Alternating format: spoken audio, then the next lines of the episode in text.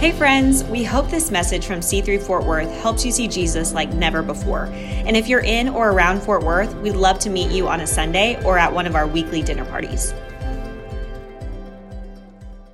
You know, identity, we're talking about identity, and, and a lot of what we just saw is about the definition of who uh, Brandon is, who we are as a church, but Jesus talked about our definition over and over and over. In fact, this book isn't just about rules and regulations. It's about our definition. And the, and the reason that definition is so important is out of your definition comes your decisions. And who you allow to define you then constrains or releases your decisions. The reason you didn't go after that job, the reason you didn't start the business, the reason you didn't go after that school, the reason you did do this, the reason you did something else, is because of how you let someone else define you. And the issue for most of us is we've let other people define us rather than the Word of God define us. And when the Word of God defines us, it takes off the lid. Come on, somebody, help me out. What was that you said years ago? It doesn't work, but the, if the more you talk to me, the shorter I go. So Brandon's kind of learned that, oh, it's an encouragement, fantastic. And so identity, identity in Christ is what John was talking about in chapter one. And in fact, the entire book of John. Turn to chapter one if you've got your phone with you or like paper thing. And we're going to talk about something here in a minute, but I want to go there in just a second. And, and John, uh, what's fascinating about the Gospel of John, you know, there's Matthew, Mark, Luke, and John. So there's these four guys that actually hung out with Jesus, okay? And they wrote what's called the Synoptic Gospels. And the reason it's called synoptic is because they're they're kind of synonymous. They kind of go parallel. You can actually buy Bibles that have parallel of those Gospels. And it kind of goes, okay, here's where they overlap and here's where they don't. And it's fascinating, the different stories that are in each one and some of them that aren't. Now, Matthew, Mark, and Luke come from really different backgrounds. And they talk about what Jesus did and what he said. But the fascinating thing about John is he talks about who Jesus is, his identity. In fact, he starts it right off the front in chapter one, if you can kind of scroll down. Uh, chapter, you don't have, I'm not talking about you, Scott. Uh Chapter one is it starts off with he's the Word. He comes as the Word. He comes as the light. And the light brings light into the darkness. He always, wherever Jesus goes, he changes the atmosphere. And the change is always positive. How many of us know people that change the atmosphere when they walk in the room? But it's not always positive. Can I get an amen? It's like, oh, man. It's like, oh, you know how they're like, everybody's, yeah, yeah, yeah. And then that guy walks in and he goes, ugh. All right, anybody know that person? Okay, all right. Don't point to them. Don't point to them. So, uh, but the fact is, that's what Jesus does. And so in the Gospel of John and in what we're walking through in this part of our life after Christmas is that the coming of the Son of God was to change the atmosphere so that we would have freedom. Everybody say freedom. Freedom is so powerful and attractive that people give their lives and have for three hundred years to establish a nation that was based on freedom. Freedom. Freedom to become what God designed you to be, and for me to be gracious enough to give you that freedom. We are a nation built on laws, but the law is based on grace. Every law that's not based on grace, when you push away Christ, you then have law without grace. Law without grace demands justice. Justice. We cry justice, and unrequited justice, or justice that is not completed, tends to become rage and vengeance. Hence Facebook posts. I'm serious, right? Some anonymous guy controls somebody who's got two hundred eighty-five followers, and it gets on C N N or Fox and goes ballistic Hello, somebody. And everybody gets all upset about it. And the fact is, is that, is that justice, God, God talks about justice over and over. Jesus talked about justice, but it always came from a source of love and grace. In other words, when you become a follower of Christ, it says, uh, it says in First John one nine, it says that when you become a follower of Christ, confess your sins. He is faithful and what? Come on, somebody. Just. So faithfulness, which is the D N A of his character, and just, which comes from justice, which is the work of his hand. So you have his heart and his hand completed, yeah. Says you're free. Yeah. Bam! New creation, according to Paul in, in the book of Corinthians. The old past is, has fallen away, and everything's become new because it's based on grace. So grace, listen, listen. Grace is not just like, oh, okay, we're all free, you do what you want. That's the end of the book of Judges. At the end of the book of Judges, it says there was no king, so people did what they thought was right. And what happens then is called anarchy. Come on, somebody. Right? The reason they put lines on the road out here that a few people in Fort Worth don't pay attention to. But the reason they put the lines in the road is not to constrain us, but to keep us all in a place where we have grace towards each other. You know, like when you're supposed to merge. Oh, go ahead. No, me. Okay, no, no, you. No, me. That's Texas. So the fact is, is that what John's talking about is identity from grace that produces what you were put on the earth to become. Purpose, identity, and look at this, community. Yeah. That's what this is. It's community. Before God was anything else, he was God in community, yeah. The three in one. Yeah. And that community loves community. Yeah. And we grow in community. Amen, Paul. It's good stuff. Thank you very much. John chapter one. John chapter one, John chapter one, verse forty-three. All right, now, screen stuff. Here we go. We're in it. And, uh, oh, this is fantastic. My iPad's on, like, uh, Pacific time. This is awesome. All right, so we got plenty of time. I thought I was, like, rushing. I don't have to. Got, like, a couple hours. John chapter one. You're like, what does that mean? Okay. John chapter one, verse forty-three. You everybody got that? You got that? This is the reading from of the lectionary of this season that we're in right now. It's just third Sunday of the Advent. And uh, I, this is a fantastic, there's a, I, of the what? Epiphany. That's what I said. And let me just finish, let me finish the whole uh, birthday side because the video threw me off. It was fantastic. And by the way, those are, so if you didn't know some of those people, they were some of the leading young and, uh, and Phil, and older uh, pastors in America. And then there was uh, uh, Marlies and, and uh, Pierre, pastor of one of the biggest churches in the East Coast, Sam Pickens up in Toronto, Sean in Colorado Springs. And your pastor is loved by a lot of leaders, and they respect him, and they listen to his sermons. Come on, somebody. What a concept, right? And we are blessed at C three Fort Worth uh, with one of the uh, premier communicators of the gospel of Jesus Christ in North America.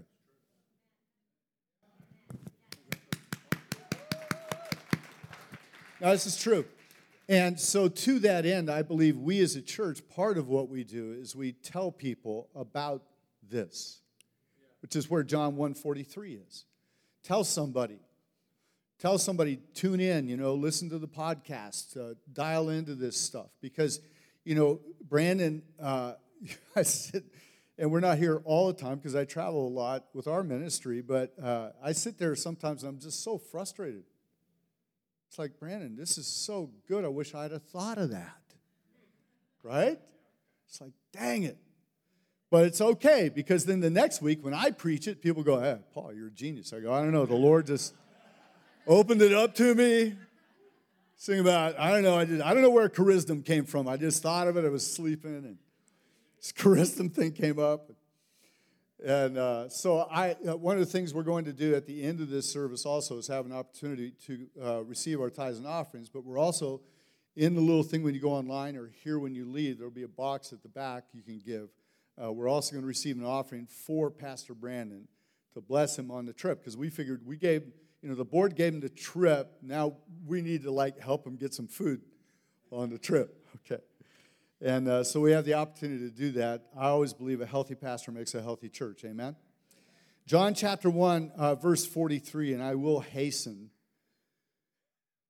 It's King James word. Nobody knows what it means, which is good. David does.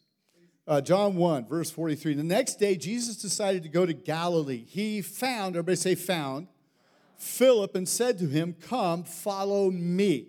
This is always the message of Jesus. He doesn't say, "Hey, come act like this," or "come be this." He said, "Hey, follow me, hang out."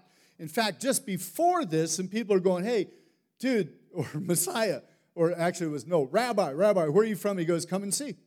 In other words, he says, come and hang out. Have a coffee. Let's do life together. And in that, you will not only find out what I'm about, but you're going to find yourself, because the atmosphere around me is freedom, and you become what you were designed to be. Come on, somebody, man. I love that. And so he says he found Philip, and he said, "Come, follow me." Philip was from Bethsaida, Andrew and Peter's hometown. Now, I want to stop on that first verse, verse forty-three. He found Philip. What did he do? Found Philip. It doesn't say like he stumbled on Philip. Like Philip was hanging there, and he goes, "Oh, dude, whoa.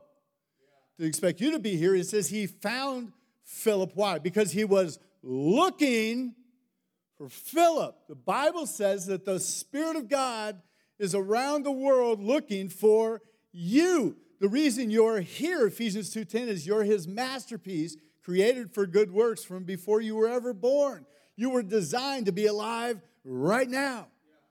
I had a guy one time goes, "You know, man, I, I, sh- I should have been born like two hundred years ago. It would have been, like, that was the best time. That would have been the best time for me." I'm like, you know, if you were born two hundred years ago, you, you wouldn't be you. Come on, come on, philosophers, any philosophers? Because you'd be another guy. You're born today on purpose, on the, at the right time, in the right place. To be alive right now, to expand the kingdom of heaven. He found him. Nothing Jesus did was random. It wasn't like, "Oh, hey, uh, what's your name, dude?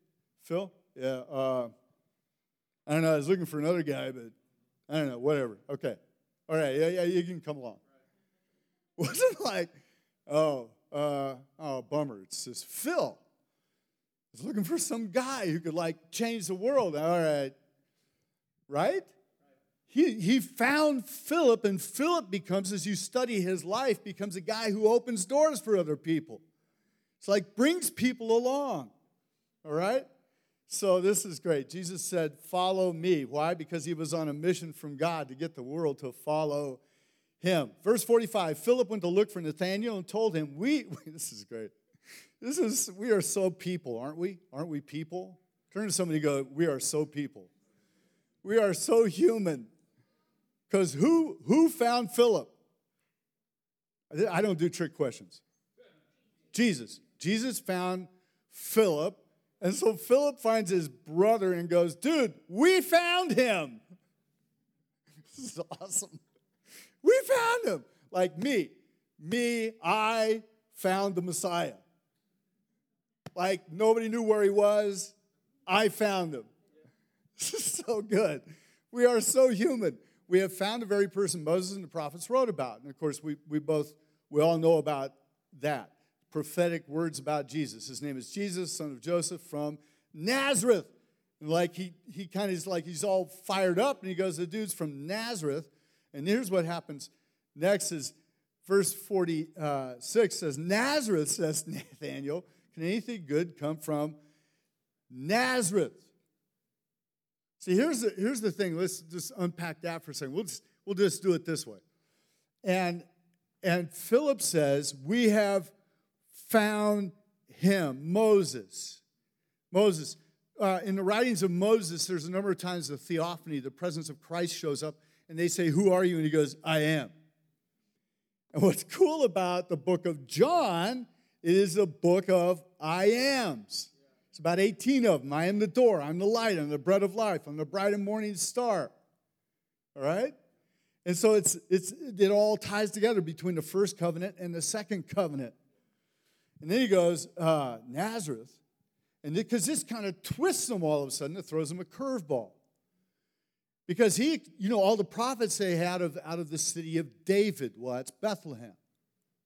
Right? Everybody remember Bethlehem, Christmas time? The whole thing? Guys, wise men, shepherds, all that stuff. If Philip, now here's, here's the thing. If Philip had said, I found this guy, he actually came out of Bethlehem, it would have made sense. But But see, disappointment is always based on expectation. Yeah. Expectation of what you think or believe will happen is what produces disappointment because it didn't happen. So here you are, you expected to be done with college by now, but you got two more years. Right? You expected, but here you are. So that, that expectation has actually produced disappointment, whereas expectation in Christ always produces freedom and acceptance and fulfillment of life. Watch this. So in our world, for you and me, we expect to be here. We end up here, and that place right here is called disappointment. That valley of shadow of death, Psalm twenty-three. That's disappointment. And the degree, the level, how far I am from where I expected to be is the level of disappointment we all go to sleep with every night. So when that gap gets larger, that's where, that's where the issue is. And the beauty of following Christ is he's like the bridge between over our disappointment, because he says, this is, you weren't designed, because most of our frustration and disappointment is based on action, activity, what we thought we were going to do. And Jesus says, no, I'm not here about you being a human doing. You know, this is an old deal, but hey, it works. But a human being. You are at, you are not about a do, you're about an is. You write it down and figure it out later. Okay? I'll do the same thing. So uh, it's about, it's about, it's not about doing, because we always think of our hands as our identity, but our identity is our heart. And out of the identity of our heart comes our hands. Dude, man, this is so, such good stuff. It's, and I'm glad I got another, I still got another ninety minutes. This is awesome. Okay, so now he's disappointed, which is why so many people miss the birth of Christ and why so many people miss the presence of Christ, because they expect some king or a magic wand or some sort of bing thing to happen, and Jesus shows up in the ordinary places, which is what Nazareth was. It was an ordinary place, off the beaten path, and he goes, well, what could come from there? Yeah. The beauty of that is, how many times have you and I said that about ourselves? What good could come out of an ordinary person like me? I got nothing. I can't give you anything. I can't be the guy who made the speech. I'm not. I just, I just got me. And Jesus says, and God says to us through the life of Christ, out of the most ordinary place, I bring the atmosphere that will change the world. And that's you. See, you're the atmosphere that's going to change the world in which you live. Then Philip replies, all right, let's go, okay. He goes, come in, see, right? He says, come and see. Can anything good come from Nazareth? He goes, come and see. As they approached Jesus, now here's a genuine son of Israel, man of complete integrity. How do you know me, Nathanael says. Jesus said, I saw you under the fig tree before Philip found you, which means that God always had his eye on Nathanael and always is, knows where you're at. Fig tree is actually the place where people would gather and discuss philosophy. So, and, and like the meaning of life. And so what it really, the picture here is that when Nathanael was looking for his identity, Jesus had spotted him and said, hey, when you come to me, I'll have your identity for you. A man looking for who am I? Why am I here? And then it hits him. See, we don't come to Christ because of a bunch of information and words on paper. We come to Christ not out of information, but the revelation of the Holy Spirit. His presence, who He is. Jesus asked, do you believe this just because I had told you? You'll see greater things than this, verse fifty-one. Then He said, I tell you the truth, you'll see heaven open, angels going up and down, Son of Man, who is the stairway between heaven and earth. And and we all know you can't buy a stairway to heaven. Okay, that's for all of us. Okay, old people. All the old people. You can't buy a stairway to heaven. Bottom line is this. Okay, start the music thing under. And okay, here we go. Because I gotta I gotta finish. There's this guy, uh, pastor, and, and he's speaking. His name's Frank Dixon. And he's speaking in uh, London, in the outside of London, and uh, and he's speaking at this conference about late fifties. And he and uh, he meets this guy, and the guy says, he says, "Where'd you come to Christ?" And he says, "I came to Christ uh, on George Street in Sydney, Australia." Really? Yeah, he says, I was a sailor. It was World War Two. And George Street, if you know, it came from, comes from the rocks, comes from the harbor, and, and the, all the sailors would go up George Street. It's just a bunch of bars and pubs and strip joints and just, you know, bad places. And and uh, and then mixed in today, if you go there today, it's just a mix, high-end restaurants and everything else all mixed together. So I met a guy, a guy on George Street, came out of a doorway, looked at me, handed me a little tract and said, "Sir, if you died tonight, do you know whether you'd go to heaven or hell? Do you know Jesus?" And the guy says, I didn't know what to say. He said, when I came home to England, he said, I went and found out I became a follower of Christ. Two days later, he meets another man in this same meeting. That guy says, I, I came to Christ the same way. That other guy. Who was it? Some guy on George Street came out, handed me this thing, asked me if I knew whether I'd go to heaven or hell if I died tonight. Wow. Really? So now there's Frank Dixon, his pastor, goes to Melbourne, Australia. He's, he shares about this story. He says, there's a guy somewhere in Sydney. I'm going to try to find him. And a guy in Melbourne says, uh, jumps up, says, I'm one of those guys too. Walking George Street, this tough area, and this man came out, handed me this little tract, said, hey, if you died tonight, do you know if you'd go to heaven or hell? Do you know Jesus? It's really, yeah. I said, I, I came back to Melbourne, found a church, got saved. Raising family, got a business, all this stuff. So Frank Dixon then goes to Sydney to try to find this guy. His name is Frank Jenner. Frank Jenner. And uh, when he found him, the man was getting older. And he found the guy, and he said, hey, I heard these stories, and I think you're the guy. And he said, tell me. And Frank says, I got radically, I became a radical follower of Christ out of alcoholism in nineteen thirty-eight. He said, I didn't know what to do with that. I just knew I needed to tell somebody. I just needed to say, come on, somebody, come and see. Come and see. Come and see. He said, so I didn't know what to do. I went to this little group. They handed me these tracts. I thought, well, if I if I did ten of these a day, it might help somebody. He said, I came up with a little phrase, you know, if you die tonight, do you know if you go to heaven or hell? Do you know Jesus is your Lord and Savior? He said, I've been doing that. Uh, I did that for twenty-six years, and then my health has stopped. He said, ten people a day for twenty-six years. He said, if I had hit eight and I went home, I'd like go back out, find two more. ten people a day, twenty-six years. And then he turns to Frank Dixon, and he says, excuse me, uh, was that the pastor's name? Okay. So he goes, he looks at me, he says, and I don't know if anybody ever became a follower of Christ because what I did for twenty-six years, saying, come and see. Dixon prayed with him, and uh, Frank Jenner is the man's name. He prayed with him. He says, brother, I've met three people who came to Christ. Wow, that's amazing. Dixon started telling that story. He goes to India. He's at a missions conference. The guy who started the conference and has thousands of churches across northern India comes up, says, that's that's the guy.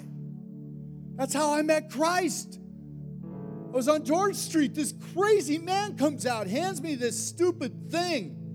Like, I'm like, am I? If you die tonight, you're going to heaven and hell. I'm asking him, like, is it? Am I dying tonight? Is that tonight? If I know, then I can give you an answer. He says, and that's why I came to Christ. Dixon keeps telling this story. He he meets another guy, uh, Salvation Army. Guy's in charge of the Salvation Army. He meets another guy that's a chaplain with the United States Navy that becomes in charge of all the chaplains in the U S Navy. And Frank Jenner never knew if anybody ever, twenty-six years, ten times a day, every day. If you know, everybody stand with me right now. See, this is our mission. Our mission isn't taking rules and regulations and all kinds of, hey, you got to act this way or be this thing. You know, it's it's about, hey, come and see. Come and see. Come and hang out. Come and be there. And when, when Nathanael met Jesus, it changed everything in his life. And then Jesus stuff started happening. Remember what Philip said? Philip said, we have, we found him.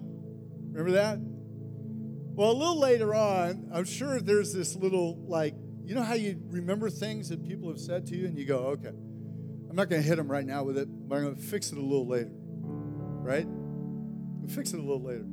So John fifteen, sixteen, here's what it says. Jesus comes back. Verse thirteen, there's no greater love than lay down one's life for one's friends. Verse fourteen, you're my friends if you do what I command. Verse fifteen, John chapter fifteen, this is Jesus speaking. I no longer call you slaves because a master doesn't confide in slaves. Now you are my what? My friends, since I've told you everything the Father told me. Nothing random, nothing hidden. Everything's open, the atmosphere of freedom. Verse sixteen, and you didn't choose me.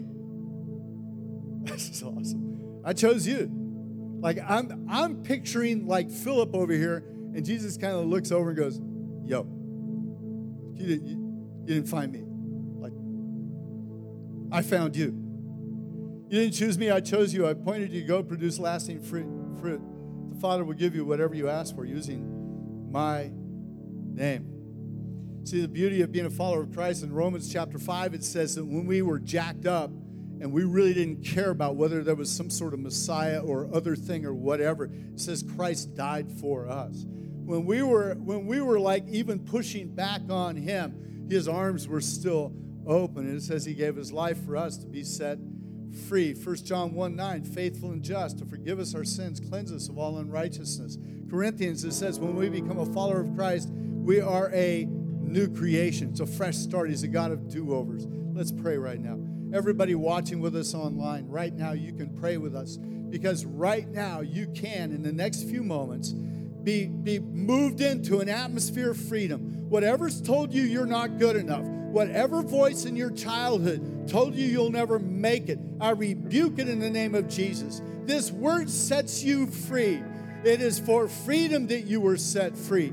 This glorious word is a word of hope. And right now at home, watching on Facebook, YouTube, wherever you are, right now you can pray this prayer with those of us in this room. And you can right now tip over from a kingdom of darkness to a kingdom of light. Move, move from bondage to freedom.